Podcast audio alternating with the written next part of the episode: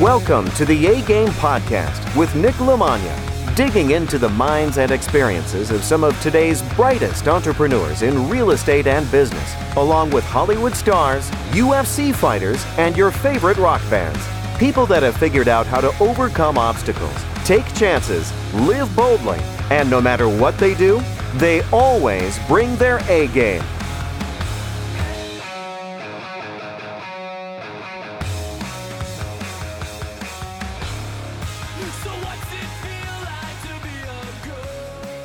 My guest today on the A Game podcast is Alicia Jarrett. She is calling from Melbourne, Australia, and she runs an entirely virtual team and business, flipping land, selling properties all over the country, specifically in the Florida market. So she goes into a ton of different things on A, how she is doing that, and B, how she decided to do that. What got her into real estate? Why did she decide on US real estate? How did she then pick where she wanted to invest from the state to the village, to the city, to all those different things that go into those key points and metrics. So I think it's really interesting because people are scared to remotely invest from all over the country, whether it's next door to them, different county, different side of town, different zip code, and she's doing it from all the way across the world. And I think the decision making is a really important piece of what factors she really dives into to break down where to go and where not to go. And that process, I think, is a good practice for everybody who listens to this to really just figure out how to make macro decisions and then turn those into micro decisions and how to then measure those decisions after you make them to see what tracks you're on and what tracks are wrong. Because even when you pick the right city and state,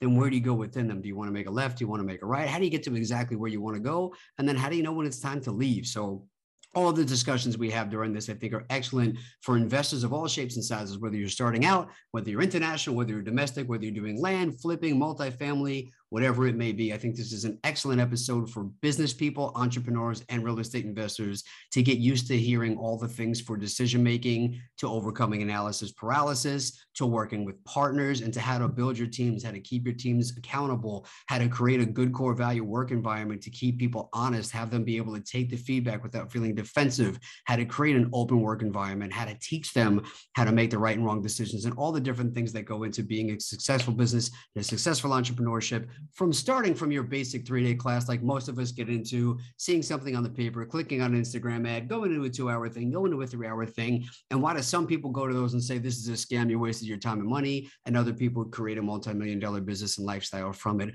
all great points to ponder during this excellent episode. I thought she was so easy to talk to. I was blown away at how fast the hour went by, and there was a hundred other things we could have talked about, which I'm definitely going to bring her back on. And I talked to her about utilizing some of her services for my own business, and I think her and I are going to make a ton of money flipping land together in and around the Florida area, as well as some of the other markets that we're in. So thank you so much for coming on, Alicia Jarrett definitely find her and her business and all the notes on ways to find her and to work with her and to connect with her on the show notes. And as always, this podcast is sponsored by Nationwide Business Capital Group. Go to nicknicknick.com slash links and you will see all the ways under our affiliates tab to connect with Maryann and tell her the A Game podcast sent me.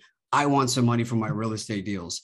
She will help you get the most competitive rates and terms for all deals, shapes, and sizes all over the country, whether it's rentals, land, fix and flips, development deals, construction loans, refinances for some of the easiest and cheapest money you can find out there.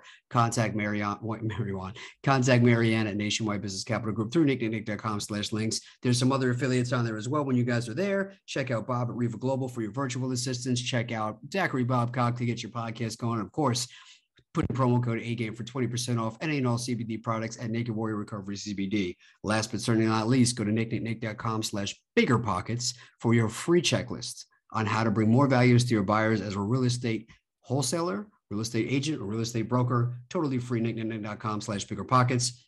And again, on nicknicknick.com slash links, you'll see all the ways to connect with us, all the ways to subscribe to this podcast. Please subscribe to the podcast, leave f- feedback, leave reviews through iTunes, and comment on our social media stuff. Go on Instagram, like that, follow us, all those things. It really, really helps me get the podcast out. And of course, the big goal here is that I want to do real estate together. So if you want to buy properties from me, if you want to sell properties to me, or if you just want to find a way that we can start to work together and you're not even really sure how, the most direct way to get in touch with me for your first deal or for your next deal is Nick, text me 516 540 5733. Again, for your first deal or for your next deal, text Nick, who is me, at 516 540 5733. Thank you so much for listening to this podcast. Thank you so much for supporting the podcast. Thank you so much, Alicia Jarrett, for connecting with me and coming on. And I look forward to hearing more from you. I had a great time. Thank you guys for listening. I think you're going to love this one. A Game Podcast. All right. My guest today on the A Game podcast is a real estate investor and educator. She is a 15 year entrepreneur and business owner and leadership expert. She's a master in assembling and training teams and helps business owners and investors to achieve the highest possible performance, even at some of the most opportune times. She now helps educators and entrepreneurs to increase performance and inspire growth and accountability using proven rock solid methods she has founded She's a business owner of landscouts.com, superchargedoffers.com, and Global Citizens HQ. And she invests and runs her business entirely remotely from Australia to Florida and over the US, specializing in buying discounted land and selling it for profits in various ways. She brings a ton of great information for you, always brings her A game, and she's very welcome to this podcast. Thank you so much for coming on, Alicia Jarrett. Ah, Nick, thank you. And thank you for getting my name right. But it's so funny because I'm listening to you and I'm like, who is that person? Uh, you have a you have a very impressive background, so much so that we actually had to cut it down a little bit before we even got started because you had so many different things we can touch on. So oh, I love so the entrepreneurial many. spirit. I love that you're doing this all over the world, which is even more impressive because some people don't even think they can invest out of their own like neighborhood. So I know, right? It's really we're, we're here stuff. to dispel the myth today nick so uh, i mean i'm super excited there's lots of things i can dispel the myth on yeah well i appreciate it i know you're calling all the way from australia and it's very early where you are it's the end of my day here so my brain started to shut down a little bit there but we're back on track i'm ready to go and for people who are not 100% familiar with your background as of yet can you give a quick 30000 foot view yeah, sure. Oh, 30,000 foot view. Okay. Have a background in leadership development, consulting, team development, human resources back in the day when I was doing a, a job, a job, which is what I call just over broke. Um, because it doesn't matter how much you earn, you spend with what you earn. and uh, and then the thirty thousand foot view from there, Nick, is started to get into my own business. Uh, you know, somewhere between ten to fifteen years ago, getting my consulting practice up and going. And then about five years ago, my partner Matt and I we're, we're very um, nomadic in our DNA, which means we love to travel and experience the world and do a whole bunch of things. You know, life is for living. And we said, you know, we really need to get to the stage that we can run a business from anywhere in the world as long as we have a laptop and a phone. And so we started to investigate some different mediums and, and business opportunities for that, Nick. And we both love real estate and everything that real estate has to offer um, we were doing real estate here in Australia, and then we came across the US and how things are done just that that little bit differently. Well, not a little bit differently, a lot differently. And so we started doing real estate in the US about five years ago um, with some fix and flips. We then moved into land. Fast forward to today, we've now got a, a very successful land business with a team of three full time customer service people in that, that I hardly even touch anymore. It just kind of runs itself. A, a real estate marketing business um, that we've got uh, that's really, again, this is all based in the US.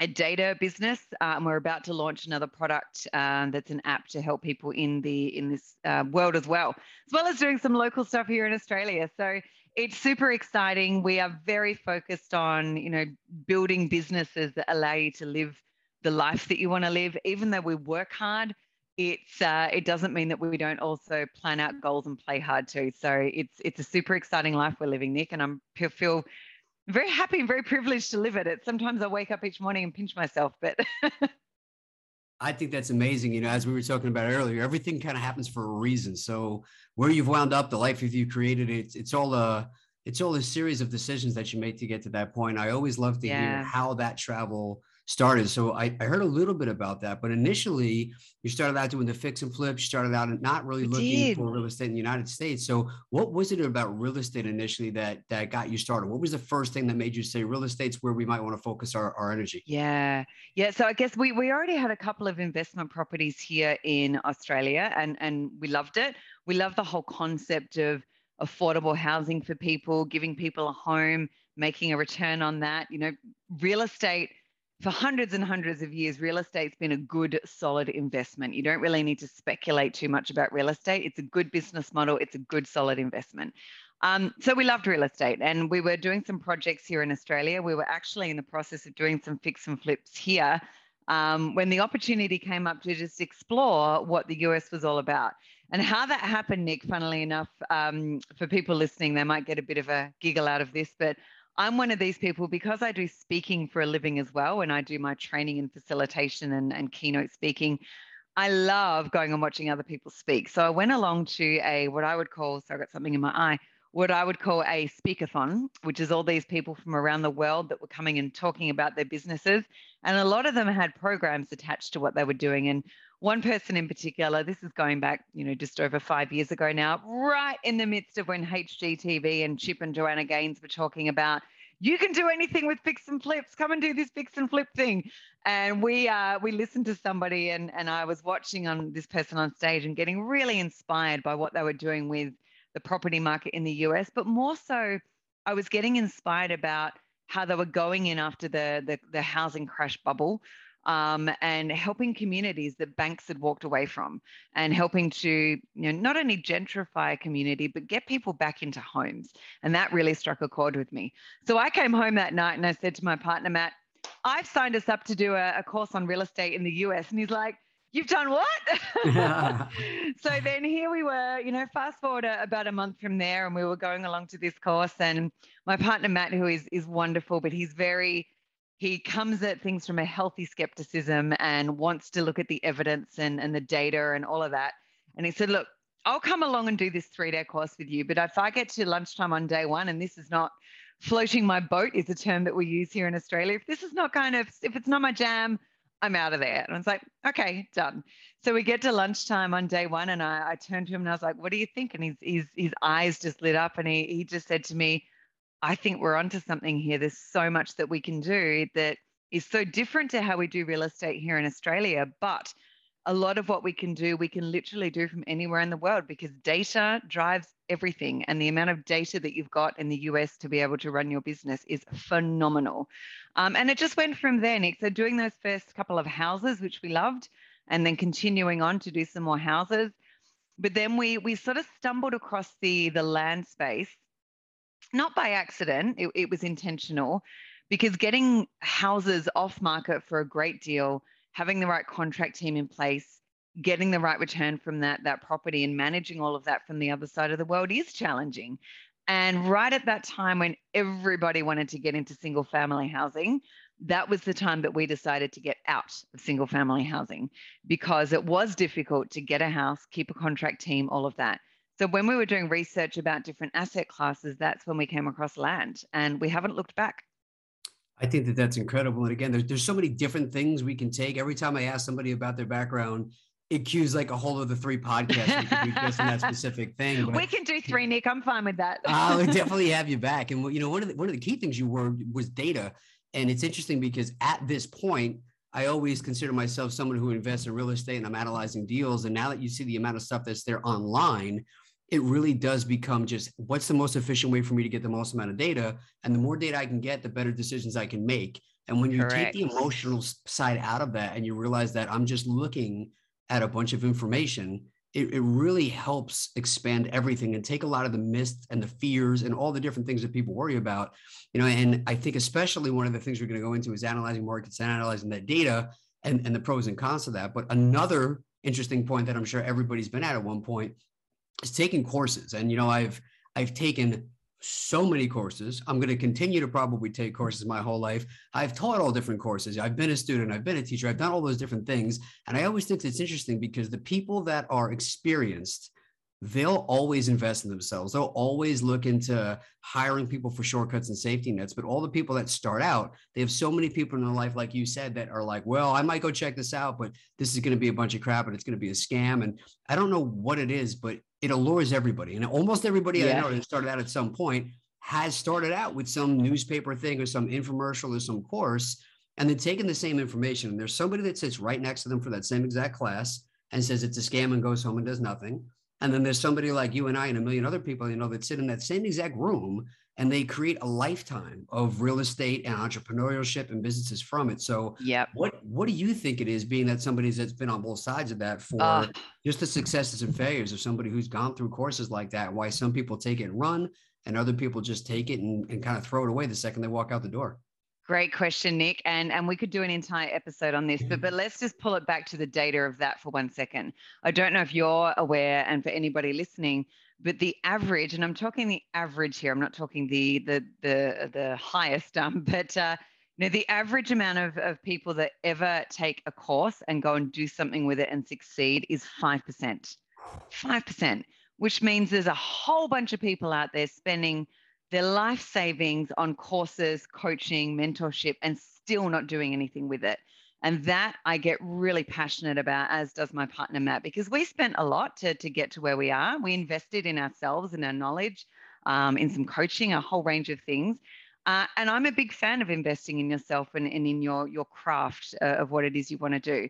What I'm not a big fan of is the fear of failure, is the paralysis of analysis, is letting the the failure to launch hold you back from doing anything. Now, what I think, coming back to your question, the, the distinctive difference between those that do and those that don't is simply that word do. And if I think back to when we did our first course and we bought our first property, we didn't overanalyze it. We kind of went, you know what, high level, things check out, let's go for it because this needs to be a learning experience. And the way that adults learn best is not by going along to a seminar and, and listening, it's by implementing and doing. The majority of what we now know in our business, we have learned along the way from just talking to people, talking to sellers, talking to buyers, investigating properties, unpacking a deal, most of our learning's been on the job. And it's the same for most entrepreneurs that I know.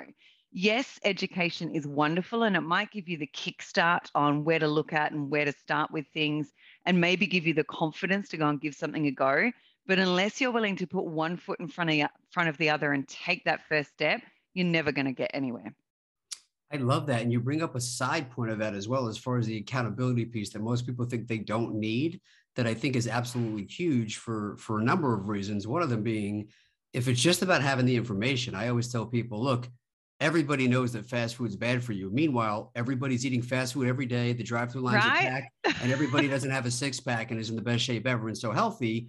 So it's it, it isn't about that. It is about doing something with it and having somebody hold your feet to the fire, hug you when you need the hug, talk you off the ledge, and kick your butt a little bit. For you, it seems like you guys are very, very much at least you the self-starter side of that did you have any sort of accountability coaches like that along the way that made sure you didn't waste your money and you were using your time and your resources? Yeah, so when we when we started on um, our not so much when we were doing the houses, we we actually had a really good realtor on our team that was an awesome partner that wasn't so much an accountability partner, but just to help to fill those gaps and, and lift our confidence level. And hey guys, this is a really good one. Let's go for it. And here's why. So I think having an accountability person is great, but having someone on your team, as you mentioned, you know, to lean over and give you that hug when you need it, that hug can come in a number of forms, whether it's confidence building, reassurance, um, you know, taking the leap of faith, all that stuff, which is really good. But accountability, I couldn't agree with you more. Accountability is where it, where it's at. And I think it all starts with accountability to self, because we all know that the the the most people that we let down in our lifetime is actually ourselves. If we say we're going to do something, I call it the DWSIWID factor, which is do what you say you will do. That's my biggest acronym, DWSIWID, do what you say you will do. When we do what we say we're going to do, it feels good and it propels us forward. When we don't do what we say we're going to do, there's, there's a tremendous amount of shame that comes with that. And for anyone that's listened to anything on Brene Brown about shame, you know, we shame ourselves more than what other people tend to shame us. So it's an interesting concept that slows people down or stops them in their tracks instantly when they say to their friends and family, I'm going to go do this, and then they don't. They tend to then either put their head in the sand or put that whole thing in a box and pack it away in the cupboard and never never talk about it again. But that that shame can also be a driver, right? If I say I'm going to do something and I don't, well, is that a catalyst for me to go and get help? And coming back to your original question around did we have help? We didn't so much when we were doing the fix and flips for houses, but when we got into land, we did. We hired a coach. Um, shout out to our coach if you're ever listening to this. He's awesome. But he was with us for those first few deals. And it was just someone who could hold our hand. Um, we could bounce ideas off and someone to hold us accountable. Now, here's the thing around accountability. He could say to us a hundred times, go and make that phone call, go and run those comps, go and do that CMA, go and do this, go and do that. If we don't, that's still on us. So we can't put it back to our coach and go, oh, didn't have time, didn't do this, you know, can come up with a million one excuses, but we're all here for the same 24 hours a day. We're all here for the same opportunity. So I think accountability really starts with putting up the mirror. It's literally putting that mirror in front of you every day and going, what am I going to do today that I made a promise to do? And if I don't, at the end of the day, look back in that mirror and go, well, why didn't you? Um, your coach and people that are there to drive accountability, that's awesome. But don't pay someone to kick your butt if you're not willing to kick your butt yourself. I'll jump I, off my my pedestal now with that because I can go on to that for ages, Nick. no, I can I can see both sides of that though, but sometimes I feel like that's where it actually does come in. And if somebody knows that they stink at kicking their own butt, you need somebody to come in and do that. If you stink at giving yourself a hug, you're always harming yourself. Sometimes you need that opposite person to come in and play that yin and yang yeah. as well. So I can see a time and a place for both sides of that. Definitely. Yeah, definitely on that same side there you talk about making sure you're doing the things that you said you were going to do that day which again i think that self accountability just in life is a good thing to practice yeah for you when you're pl- trying to plan out your day plan out your week and have those daily goals how are you setting those are you writing them how many are you doing like i love the structure side for how you're attacking each day and each week Yep, yep. Um, I do write them down, and so we, we have some macro goals in our business that that both Matt and I have for each of our businesses around each quarter. What are we aiming to achieve? And those goals are set through two different lenses. One, what are the results that we want to do to grow our business? But two, what are the efficiencies that we need to put in place to make our business better? Because there's a certain balance there of working on your business and in your business. Um, and, and that balance is really important if you're, especially in a growth phase. Secondary to that is when we're doing those those goals, we then chunk out blocks of time to work on things, and uh, and we we actually on a weekly basis, we have a good couple of hours blocked out where we just work on strategy. We're just, okay, where are we up to with that? Where are things happening? Has something not happened? If, if why, what's what do we need to look at with that and put in place instead? So goal setting for us is a pretty regular thing, but then it comes down to the doing because I think you can talk about goals and write them on post-it notes and do a whole bunch of stuff. Unless you allocate time to put one step forward and do the stuff that needs to be done for that goal, it's just going to be a nice post-it note on your computer. Uh, so the, the thing that we do on a, a weekly basis is make sure that we've got our priorities for the week and there's at least time blocked out to focus on those priorities and move things forward. Um, and we report on that too. You know, how's that tracking? What does that look like? Secondary to that is on a daily basis because I think it's it's awesome to, and everyone's going to be different in how they approach this as well, Nick. It's awesome to focus on your business and, and as well as that, your team. Um, but the focus on self never should go away. So I've got to focus that at least four times a week I'm at the gym, and my lunchtime is my gym time. That's me to have my brain switch off time and you know go and do do the me stuff. Um, make sure that we've got some some boundaries and some um, parameters, if you like, around when is work time and when's off time. And we don't have a huge amount of off time, but when we do, we make sure that we're enjoying it and that we're doing something for ourselves that rejuvenates because you know being an entrepreneur and um, having all these businesses is wonderful but you've got to look after yourself in that process too and that should be part of your goals as well.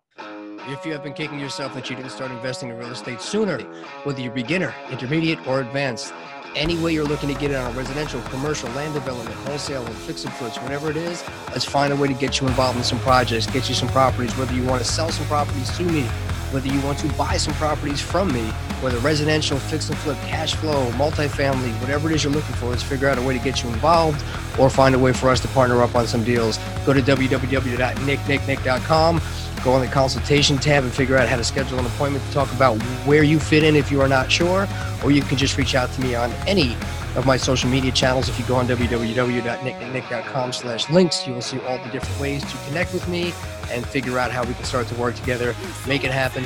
Everybody that invests in real estate always just says they wish they did it sooner. Best time to start is today. I love that. If you got to work hard and play hard, right? Enjoy that. Yep. That's awesome stuff. Absolutely. You know, you on the business side of stuff too. One of the things you touched on was uh, making decisions, and the whole analysis paralysis, people tend to under or overanalyze a lot of things. And I've noticed more and more people, I have this discussion every single day in my personal and professional life that I'm amazed how many people float through life un- unable to make a decision and unaware that they're unable to make a decision. So I'm so huge on that of always making sure people understand what you think you're doing, you're not. You're just putting it off the inevitable. So you either a don't have to make a decision or you put it on somebody else's lap and then you can criticize them if they're right or wrong. So for you guys, yeah. With all this stuff that's coming in and all the people that you're helping with on a daily basis, what are some decision making skills that you have learned or teach along the way to help people get over that analysis paralysis? Oh, great, great question. So my first thing is coming back to data. So with um with uh, let's take our real estate marketing business as an example. So supercharged offers with our customers. So we we basically provide Nick a, an end to end business in a box solution that covers all of their their data, their their marketing, their branding, the content for their website, website build, direct mail, online ads, everything up until the point that a lead comes through from all of those marketing efforts. Now, that's awesome. And I love serving our customers and helping them to grow their business. But the one thing we do not do in there is tell you what asset class to do and where to uh, focus on in that asset class. The customer still needs to decide that. What I can do though is help them with data to overcome those you know, paralysis of analysis decisions. Um, we, we say over here paralysis of analysis. I think you guys say analysis of paralysis. I can't never work out which way it goes. But um, but uh, I think using data to help drive a decision because there's two ways that humans make decisions: the rational and the emotional. And often those people that struggle with making decisions, and, and to be honest, I can be one of these at times, is I'm stuck in the emotional. Does it feel right? Am I making the right decision? Is this going to be okay? All of that stuff. When we then overlay the rational, which is what's the data I'm looking at? What does the market tell me? What does my buyer network tell me? What does my seller network tell me? If I'm using data to help drive a decision, it helps to lower that emotion around stuff as well. So that's one thing that in our, our marketing business we really help our customers with is make sure you're looking at the right data to inform you of what's happening in that market and what you really need to observe to make sure that you're comfortable with the decision you're making. And it comes with the caveat a decision does not have to mean perfection. A decision means you're moving forward to give something a go to then measure is it working or not working. And in that, in itself, Nick, inherent in that is more decisions. Because if you're going after an asset class and a an area of the market that you've never done before, you've got the data, you make a decision, you go for it. But then partway through that, that marketing and, and looking at that, um, that area and how it's performing is what's your return rate? What's your conversion rate? Are you getting deals? What are those deals worth? Are you turning them around? All of that stuff still comes into play where if it's working, the decision is how do you turn up the volume? If it's not working, is that if it's not working, the decision becomes do I exit that market and look at a different one, or do I go after a different type of, you know, customer within that market? So the decision never stops. You should always keep those decisions moving forward because just to make a decision doesn't mean that that's done. So the decision um, tactics that I always use with our customers to your question is one, always use data to help you with your decisions. Two, have a follow up point from your decision so that you know if you're on track or not. That is one of the best answers I've ever had to that question. I really appreciate that. That makes so much sense in so many different ways. And I'm sure a lot of people Good. Like, yes, that's exactly what I was pointing. I was like, you just nailed that. That was awesome. so touching on on actually data and markets and all that stuff, you came in from Australia and decided I have the entire world to invest in. Then I decided I have the entire United States to invest in, and then landed initially on Florida, and then even landed initially on the micro market of Jacksonville. So I would love to hear a little bit about the analysis that you put into your market yep. research and what makes a market good or bad for what you're investing in?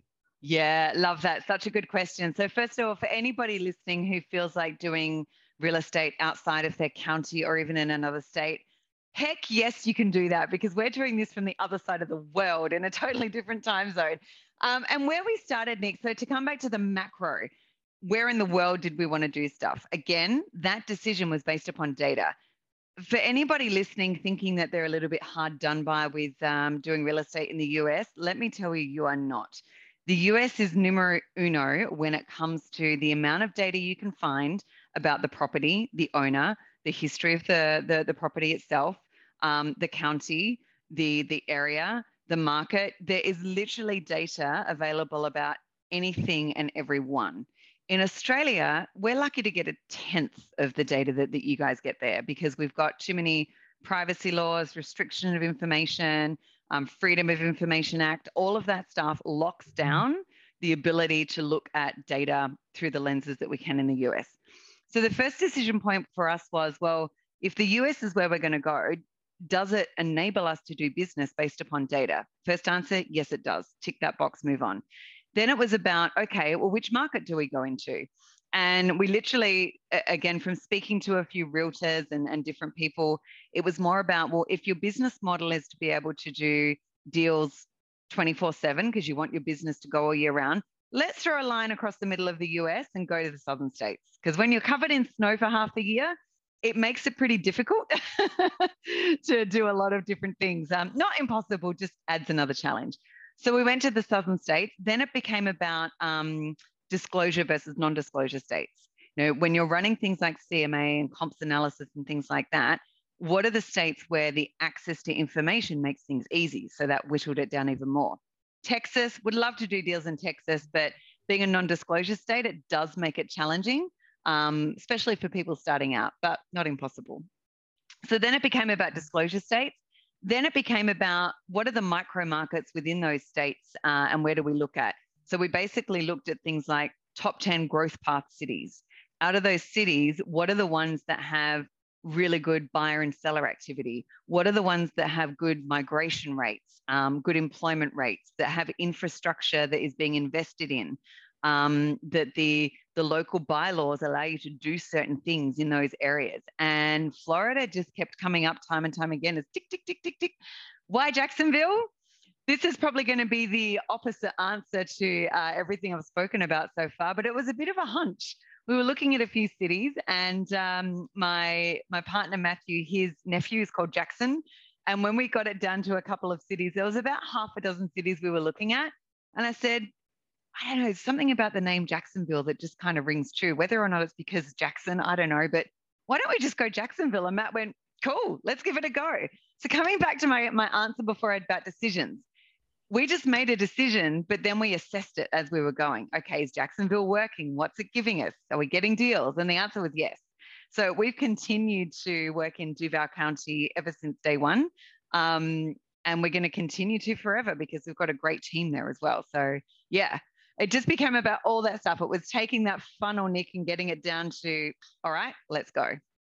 That was another A game answer right there. You were absolutely crushing it today. Like I'm very impressed. That that's it's so good. And you know, it's these types of podcasts and talking to other people always make me feel good because sometimes I'm in my bubble and I look at the things that I'm giving for answers and the way I'm looking at stuff. And then when I hear other successful people saying these are the things that I'm doing, and I'm like, oh man, like I'm doing the right thing, but they're saying it so much better than I ever get. So the way you speak, the words you choose, I am sure you've heard this before, but that's probably part of what makes you a great educator, educator and coach as well.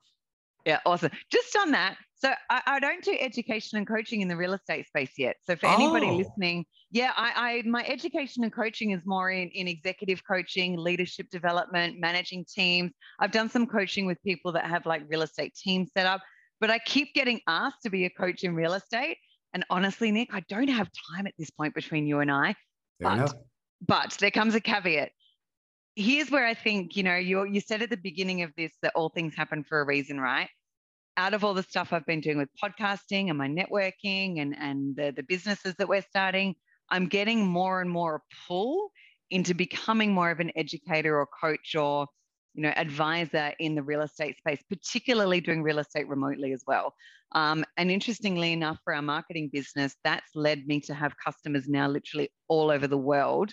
Uh, we've got customers in nine countries that are doing real estate in the us so I seem to naturally be drawn to that. And I, all I'm going to say to your listeners is watch this space because there's probably something coming about that soon. I love that. That's excellent. And you know, part of part of that what you just said is I think is another really interesting segue into the fact that so many people go through and they start taking these classes for real estate or for stocks or for whatever it is that they decide at some point we need to make a change in our life and make more time and make more money or do something for our kids and then it leads you down some sort of portal. But whether whether it be real estate whether it be stocks whether it be bitcoin one of the things I was speaking to Brandon from BiggerPockets on, and we both were talking about how if there was one thing we wish we could go back and understand sooner in our careers, it would be understanding that real estate is really the vehicle, but the things that are really going to help us stay successful long term is understanding how to run a business. And most 100%. of those classes, I don't believe really talk about that or really help you Oh. understand that. And I feel that's why people make money, lose money, make money, lose money because of I'm all getting ways tingles. businesses fail. Yep. Ah, Nick, true. you, you've, you've, it's so true. It's so true. And that, that's that 5% I was coming back to, right? Because a lot of these real estate educators out there, and I know quite a few of them personally because I've been in mastermind groups, I've got my own mastermind group. Some of these real estate educators are actually my customers in our marketing business. So I know it. And I keep saying to them, I love that you teach people how to do a deal, but you need to get better at teaching people how to run a business.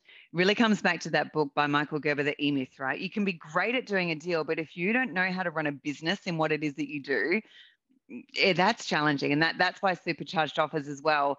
We're really helping people to scale their businesses and understand the mechanics of how like an, you know, an acquisition side to your business works, no matter if you're in, you know, selling mobile phones versus selling real estate versus selling Bitcoin. You need an acquisition system to keep your leads coming. Otherwise, if your pipeline's not full, you don't have a business. And um, so teaching people some of those skills is, is something I'm very passionate about because they don't get taught that in, in these education programs. And I think it's a real misgiving of any educator out there. So if any educators are listening, get me in to talk about managing a business and I'll come and be your guest speaker because that's something I get so passionate about. Um, and it, it's the main reason why people fail, apart from the paralysis of analysis as well. The other thing is, okay, I've got a deal and I've got 10 deals in, or I've got 50 inquiries in from that marketing, but I don't know how to manage them all. And I haven't got the right systems and processes and people and resources set up. So those deals fall through the cracks. And then I've spent all this money on training and all this money on getting these deals and nothing happened. And the reason why people have that regurgitated out is because they don't know how to run a business. Yeah, I think two of the key pieces you talked about there is what all the due diligence you did ahead of time. Most people aren't willing to do. And that's really going to help you make the decision after decision after decision. Like you said, you cut it down, Yeah. down, you cut it down. And then you go, okay, we're right about here. Now, what, what's going to be our catalyst to really push that last one? All right, Jackson, I like the name. So I think the upfront part, not a lot of people are willing to put the work in for the due diligence, which is a lot of the times why they fail. But then I think, like you said, is understanding that once you make that decision, you have to measure those decisions and be ready to adjust. And that's another thing I don't hear enough of. Correct. I picked this, then I did this, and I did this. And it's like, but those little changes in direction along the way as you analyze what was working and wasn't working to me mm-hmm. is something I've learned a lot more over the last year or two since the pandemic of like, okay, like this was a good decision. However, like this, this specific thing, maybe text messaging, maybe this model, maybe these certain words I'm using in my scripts, like all those things you have to pay attention to. So for you on the leadership development and business side, I know you talked about RAF B or BRAF. I think it's changed a couple of times in a couple of different interviews, but Yeah. I would love to hear a lot more about that. Yeah, awesome. So, so this really just comes back to all of my years in leadership development and and coaching people on managing teams. You know, I, I, I'm a massive believer that uh, people don't leave jobs; people leave people. Um, now, that's that's not so true when you're an entrepreneur because you know people stick with you for different reasons, and a lot of those are money related. Let's let's be honest. But in in the real world, you know, if you're in a um, a W two role or just a plain old job where you're just employed by someone, um, being connected to that person and their business and being given the freedom and space to do your job and do it really, really well, that that's part of why you stay in a job um, and who you're being led by. So when I do a lot of leadership training and consulting, Nika, I really focus on how we show up as leaders and how we create a space for those people around us to really enable them to do their job and do it really well. And here's one thing before I get into to the B raft or, or raft B, can kind of go either way. Um, but before I get into that, I think it's important to note that for a lot of us who are entrepreneurs, we often have um, VAs. First and foremost, don't call them VAs, call them your team. You know, we, ours are our customer service consultants, our data concierge, our project management specialists. They have jobs and they have roles. Um, they're not just our VAs. We don't even use that language. But um, make sure that they are part of your team. They're not just there to perform a function and a role. And make sure that you give them the space, the training, the support, and the freedom to get on and do their job. I think what I see more, uh, more and more these days, which is a bit of a crying shame, is that entrepreneurs go, "Oh, I'm overwhelmed here. I'll go and find a person to do that for me and fill the gap and fill the space." But then they just see that person as robotic. You know, you're coming in to perform a function, do it. But these people that come in, they're often brilliant And I think we underestimate what they can actually do if we just give them the space and time to do it. And we also create that environment that shows them that, that, that, that they've got space and time to do that as well. Um, hugely important for me, and I can't sort of stress that uh, enough as well. Um, so let me talk about BRAFT. There's a lot that, that we can talk about there. I'm actually just going to open it and just go through a few things with you. Um, there we go. So a couple of things, Nick, in there. Um, it's so when I was playing around with it, so so the B, whether the B is on the front end or the back end, it really doesn't matter. But I decided to put it on the back end and call it Raft B. So first of all, the whole acronym of a raft is when we're all on a raft. Like if something happens and we all need to jump ship and get into a raft together, well, that's our safety space. Um, so even if you're getting out of an aeroplane, right, you get into a raft. so it's it's really came from that principle of creating a safe space for people to be their best.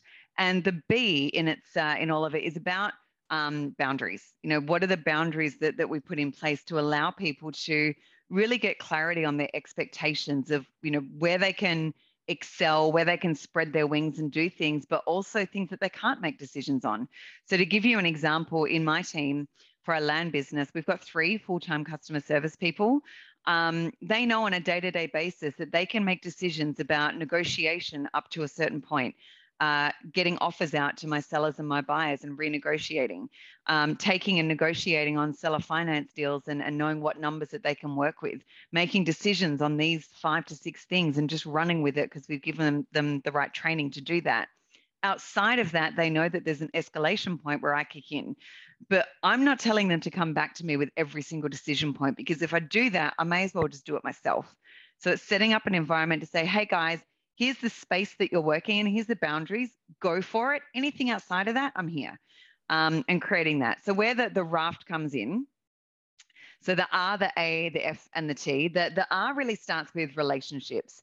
And for me, people feel like they're part of something when they've got really good relationships in place. And that's just not internally with your business, that's externally. So, my customer service team, they talk to my realtor, my title company, my uh, probate attorney.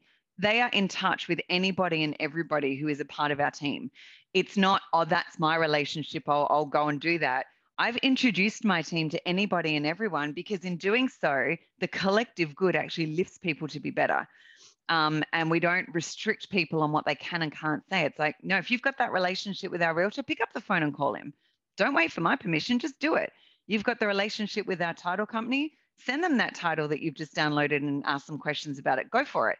So, really, again, not creating this space where they have to ask permission, just get on and do it and tell me the outcome, because that's when you're going to get better results. So, it starts with relationship it leads quite nicely into some stuff that you and I have already spoken about today, and that's accountability. So, in our business, I, funnily enough, I actually just had a call with my customer service team this morning. And the question, it was a performance discussion call because I check in every now and then about performance and how things are going um, and what we can do to uplift. And one of the questions I asked them is okay, guys, you know, you've all been in this role a couple of years now. I want you to put yourself in my shoes and ask yourself the question if this was my business, what would I be doing differently? And they all sat with that for a minute and they all came back with, well, I'd expect more sales. I'd want us to uh, look for more process improvements around things. I'd want us to make sure that we're delivering on our promises more and, and we're not having to push out, you know, dates around stuff. And I was like, awesome. There's our answer. Go do that. Be accountable for that. Uh, and and it's funny that you that you laugh though, right? But it turned into a very serious conversation about well, this is your business because what you do at the end of the day impacts me and what I do impacts you. So we all have a, a, an element of accountability about what we do and the impact it has on the next person. So if you're inputting a deal into our system, you're accountable to make sure that every single thing about that deal is in there so that the next person that touches it or needs to look at it is set up for success. If you don't do that, you haven't been accountable. And that's where performance discussions start. So accountability is about doing what you say you will do. That then leads into the F, which is about feedback. So feedback is purely about on the stuff that we said we're going to do, how do we give each other feedback on what's working and what's not working, but also create an environment, Nick, that that goes both ways. So this is never about me going, guys, you did this well, this wasn't done so well, let's do this better. This is also about them going to me, AJ, this process feels really inefficient. Can we suggest to do X, Y, and Z? Awesome. Yes. As I said to my team today, you guys actually know your jobs better than what I do. So it's up to you to give me feedback on what's working and what's not. So feedback is a two way street in our business. It's not me giving feedback to you, it's us having a conversation about what's working and not working all the time. And the last one is trust. And trust is the, the backbone of everything. If you don't trust your team, they will feel that and they will then second guess everything that they do because they don't want to let you down or lose their job. But that's not an environment where greatness flourish, flourishes. An environment where greatness flourishes is that we have this trusting environment where I've got your back and you've got mine. We can say things as they are. We really come into uh, you know process improvements and, and team conversations with no judgment and full vulnerability just like the conversation i had with them this morning to really show up and contribute um, knowing that if they do have something to say it's not going to be held against them so BRAFT is really a way of leading and creating a culture across my team that allows them to be the best that they can be. Ever wanted to play the drums? Or do you want to get your kids some drum lessons to burn some of that energy while they are all locked up? Take advantage of a free drum lesson with one of the tri state area's most respected drummers, Dan Lamagna. Dan Lamagna has played in such bands as Crown of Thorns, Suicide City, Biohazard, The Real McKenzies, Sworn Enemy, the Walls of Jericho. He's played all over the world and he's also endorsed by such companies as DW, Vater, and Sabian. Dan has taught tons of people from all different age groups and all different music styles. He can teach adults, kids, advanced, beginner, any types of styles from metal, all different types of percussion, whatever style you want. Get a free drum lesson today from Dan. All you need to do is text the word drummer, D R U M M E R, to 833 632 0585. Again, text the word drummer, D R U M M E R, to the number 833 632 0585 for your free online drum lesson. I'm going to re listen to that multiple times after this podcast because I think those are interesting things and important things for entrepreneurs and business owners to constantly remind themselves of. Each part of that, I think, is so important. It could be a two hour discussion just on each one of those letters. But even me as a business owner, there's things that you had said that I was paying attention to. And then it almost feels like you focus so much on the B or the R that you forget the F or the T. So it's always a constantly evolving thing. And that's a really Correct. good guideline. I, I absolutely love that. I think that's excellent. Thank you so much for sharing that. You're welcome, Nick. Thanks for asking. uh, that was that was really great info. You gave me goosebumps on a couple of things that I was like, man, there's a couple of things in there that I really need to remember to do better and implement like right now. So yeah. I am going to go back and make some immediate implementations and mental notes. Good. So you, know, and obviously uh, we flew through most of the hour already, which is always so crazy how that happens. But I barely got to touch on your actual real estate side of stuff. So flipping land, I just finished. I, I always point like everybody can see it, but right out my window, we just got nine acres uh, entitled, platted, developed, and put it on the market to sell. So I love hearing about buying and selling land, especially for the last like six months or so. I've been very heavily looking into tax liens and deeds for vacant land in and around the Florida market. So talk a little bit about your strategy of what you do from Australia, buying and flipping land at a discount, and also yep. how you help other people do the same. I, I believe through supercharged offers, correct? Yeah, awesome, awesome. So uh, our own land business, just uh, again the thirty thousand foot view, because I know we're running out of time as well. So we buy land off market, just like you did. We we go out to uh, owners of of land that are sitting on you know small infill lots all the way up to large acreage. We always make sure that there's an exit strategy for that land, keeping in mind that we are not the buyer. I think too many people look at deals and go, "Oh, that's not great." You're not the buyer. The buyer's the buyer. so we do anything from infill lots to large acreage. Um, our actual strategy for this year, though, Nick, we're going after larger acreage, and just like you said, we're going after parcels that we can potentially subdivide, do some forced appreciation on, and help to you know sell those off um, in in smaller parcels as well for you know really developing areas and stuff too. With our previous land strategy, so with a lot of our infill lots and smaller lots, we've bought and sold them. So so we do buy and hold.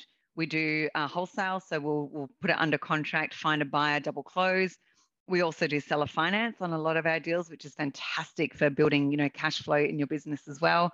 Um, and we do subdivide. One deal that, if I can share it quickly, uh, we closed on a deal. It was was one of our um, better six figure deals just last week. We bought the property for ten thousand um, dollars, including closing costs, two years ago, uh, just over two years ago, actually. It was a wetlands, it's in Florida, but it was already zoned uh, residential with future zoning for commercial. And we knew that the wetlands could be mitigated by what was happening around it and that there was no protected species on there because we got a, um, a survey done. Two years later, just it just came about finding the right buyer. Um, and this is the belief, right? You've got to believe that you can do something with that property and stick with it. Two years later, we found a buyer. We sold it for one ninety nine nine nine seven. Uh, we didn't do anything to it, and uh, and they're going to mitigate it and develop it because we just needed to find the right person. So, so I guess my learning in that for people, we looked at that deal to begin with and like, nah, it's a wetlands. No one's going to do anything with it. But it was actually dry to walk on in quite a lot of it. So it's just about if you can see the vision for the property, make sure that other people can see that vision too, because you just never know what happens. So that's our land business. When it comes to educating and getting other people started in land, I don't do any real estate education to teach them about how to do land deals. So most people come to us, Nick, when they've done some level of basic training and they get what land is or, whatever asset class they're doing what their strategy is that they want to do, and they come to us to help them implement that. So, supercharged offers is really about okay, Nick, you want to go after this target area in, you know, um, North Carolina and South Carolina. You've got these counties in mind. You've got these zip codes, these types of properties. Let us now help you get that engine up and running. Let us do all your your data, your marketing, your mailings, your everything, so that as soon as that phone rings, you can get over your paralysis of analysis and start taking calls and getting deals done. So that's the main focus, Nick. We don't teach people how to do the deal, but I certainly hold their hand throughout the process and give them some coaching along the way. Yeah, so it's not necessarily mentoring, but it is marketing, is what you're helping them do with. You're again, yeah. you're taking them and you're helping them implement the business, get some lead generation going, which obviously you can learn all the things that you want in your life, but if there's no deals coming in, there really isn't anything anyway. So correct. I love that part because especially at a time in the market that we're at right now, so many people it blows me away but on a daily basis i still talk to people that are real estate professionals and they have no idea how to get deals other than through a realtor or broker that they bought a house from 10 years ago and they only know how to go on the mls so for some of those real estate investing strategies like well, like let's say so for me i'm looking to break into a new market do you help do that marketing across the whole country is there only specific yep. asset classes or do you guys have kind of a cover all across the country we have a cover all. So we basically our data business that we have, Nick, which is kind of assigned to supercharged offers. We have our, our own data warehouse in the cloud that has more than 165 million property records in it. So that's every property across the US. All of the owner attributes. We've got more than 70 million business um, related information in there. And the reason why we have businesses is we've got some of our customers that are doing mobile homes, uh, mobile home parks, sorry, self storage uh, multifamily, um, retail strips, you know, that they can do it all. Any asset class, as long as there's data for that asset class, we can run a campaign. Uh, so we do everything from that whole end-to-end process of, as I said, the data, direct mail. Coming back to what your thing that you said there, which I think is really important. So a lot of realtors are like, I don't know how to get deals unless I'm using the MLS. There's so many ways that you can get deals these days. There is direct mail, and direct mail still does work. Whilst we still use direct mail, it's important to realize that marketing is about creating a customer experience that your customer, i.e., your seller, can do business with you in any way they choose. And we need to pause and realize now that our sellers anywhere from people in their 80s and 90s. Our youngest seller was someone who was 19. He was at college. He inherited property, didn't even know it existed, uh, and uh, and he inherited it. And we did everything virtually with him. So we need to create this space where if someone wants to respond to direct mail, click on a Facebook ad, click on a Google ad, respond to an SMS, um, find you on Facebook, you know, find your website, uh, find you through a USPS informed delivery, a whole range of things that we do to put your you in front of your ideal customer. They choose how they want to do business with you. And we're just creating that space that they can do that in any way possible. That's outstanding. And then once that phone starts ringing and those offers start coming in, do you guys help supply the customer service people to pick up those calls? We do not. Okay. Yeah, we, we do not. And the reason we don't is because everybody has their own strategy and their way of doing business. So depending if they're doing blind offers, a neutral letter, a postcard, an SMS, there's different ways then that those calls need to be answered. But what I, I do is for our customers, um, like part of my consultation in building out their acquisition system is I look at what's your call script. So who's taking your calls? Show me your call script. let me do an overhaul of that with you. Um, let me give some input into what's going to work best. So we actually set up everything so that when that phone does start ringing or the messages start coming in, they kind of know where to take it from there. Um, but, depending upon what they're doing and the volume, you know, we've got a lot of customers that still take the calls themselves. And so I said, you know, I've been there and done that. I was the one that took our calls in our business to begin with. Here's also my, my number one rule never outsource anything to anyone unless you're prepared to do it yourself. so, you know, when we started, Nick, I was the one taking calls. I was the one talking to sellers and buyers, and that enabled me to get my scripting right. So, for anybody starting out, if they come to us and they're like, I'm just going to outsource that, I'm like, no, do it yourself. First of all, so you can build your own confidence to know what you're doing and competence. Then, when you've got it nailed in and, and, and dialed in, then look to get someone to help you, but don't just outsource it without. Can I be so crass, Nick, as to say without kind of, you know, strapping on? we, we, we in, in Australia, we get pretty crassy, but it's like, you know, strap on your balls, people, and go and give it a go. no, I agree. And I, I have people on that said the opposite. And I'm a huge believer in that because how do I know? What I'm looking at and if somebody's doing anything right, right, or wrong or helping them through some of the things that they might be going through if I haven't experienced that myself. Correct. Yeah. How do you measure success unless you know what good looks like? I love that. That's going to be the core I pull from this right now. That was amazing. That was amazing as always, we're very much on the same page, and I don't want to take up too much of your day. I know you probably have tons of calls and stuff, but landscouts.com, Global Global Citizens HQ, Supercharged Offers. What other kind of businesses and stuff do you have? Do you want to? I want to give you a chance to talk about all the things uh, that, That's pretty in, much all of them. In, yeah, in terms of online, so superchargedoffers.com. We've got sell.landscouts.com, which is our acquisition business for land. We've got um, forsale.landscouts.com, which is our disposition site uh, we have globalcitizenshq.com. That, that's pretty much our, our overarching company where we've, we've got a lot of investors um, involved in our business now as well, Nick, which is great. So you can reach us on any of those, or if I can um, give people the, the direct phone number for Supercharged and for me, um, so they can, if you've got any questions about running a marketing campaign, getting your business growth happening, um, understanding what your acquisitions part of your business needs to look like, then give us a call. We're on 888 538 5478. Or they can just email me direct, Nick. So it's uh, Alicia, which is spelled A L I C I A, because no one ever gets that right, at uh, superchargedoffers, one word, uh, .com. So happy to jump on a call with anybody and talk about their business and see where they're at and how we can help. I think there's a lot of people that listen to this podcast that are looking to scale up or take some of the stuff off of their plate that you can definitely help with that you just talked about. So I am sure you're going to get some calls off of that. Social media and stuff. Is there a way people can connect with you and your businesses? Sure. They can jump on to Supercharged Offers on Facebook. They can also look me up. So Alicia.Jarrett on Facebook. Um, I'm on there. So it's my personal profile, but I pretty much use it for everything to do with business these days. And uh, we've got landscouts.com as well, uh, and a Facebook page for that too. So uh, mainly Facebook and mainly websites because that's where majority of people live these days. We're also got loads of stuff on LinkedIn, but I know that LinkedIn's not most people's preference. So Facebook, find me on there. I think it's I think that's how we connected actually is on LinkedIn. So that's always yeah, awesome the way did. people find stuff. That's yeah. right. Yeah. yeah, that's really cool. So obviously anybody listening to this, when you go, if you look at the show notes, I'll have all the links to all the ways to find you and all your businesses. And a couple of quick things before I let you go. I like to call this the victory lap and just get a couple of quick questions in there. One of them being, do you have a favorite quote? Oh, I think it's um I, have got lots of favorite quotes, but uh, we've got one in our business that Matt and I say all the time, and this is for the paralysis of analysis people too. Done is better than not done. So don't aim for perfection. Just done is better than not done. Think about that, folks. Love that. Is there a book you recommend?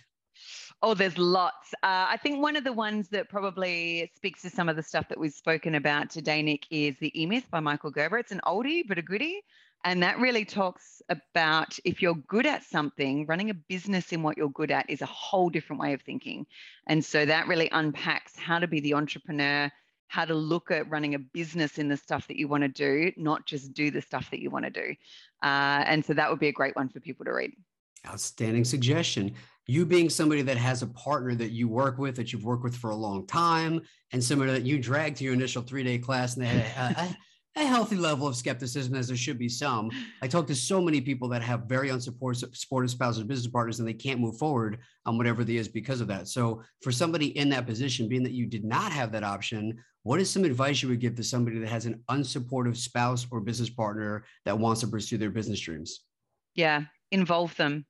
Um, because here's the thing if, if you put yourself in the shoes of your spouse, they're only hearing and seeing this much of what it is that you do this much being like, you know, maybe at the end of the day, you might wrap up the day and say, Hey, honey, I had a couple of calls today.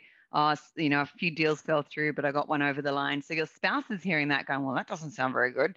Um, so involve your spouse more, you know, get them involved, get them involved in decision making, get them involved in what it is you're doing, but create some dedicated space where you can show them because they're only hearing that much and yet you're doing this much. So I would just say involve them in things more so that they can see and hear things for real rather than just the snippets. Alicia Jarrett, you have been absolutely outstanding. I really enjoyed talking to you and connecting with you. I definitely want to set up some time to discuss how you can help my business get supercharged and get some more offers coming in. Any final thoughts before I let you go? Uh, Nick, uh, thank you so much for having me on. I, I I hope I haven't come across too heavy-handed today, but that's the the Aussie in me. We get very very uh, excited about stuff. But I just want to thank you for the opportunity to speak to you and your audience. And for anybody out there, I guess my my final piece of advice is don't give up.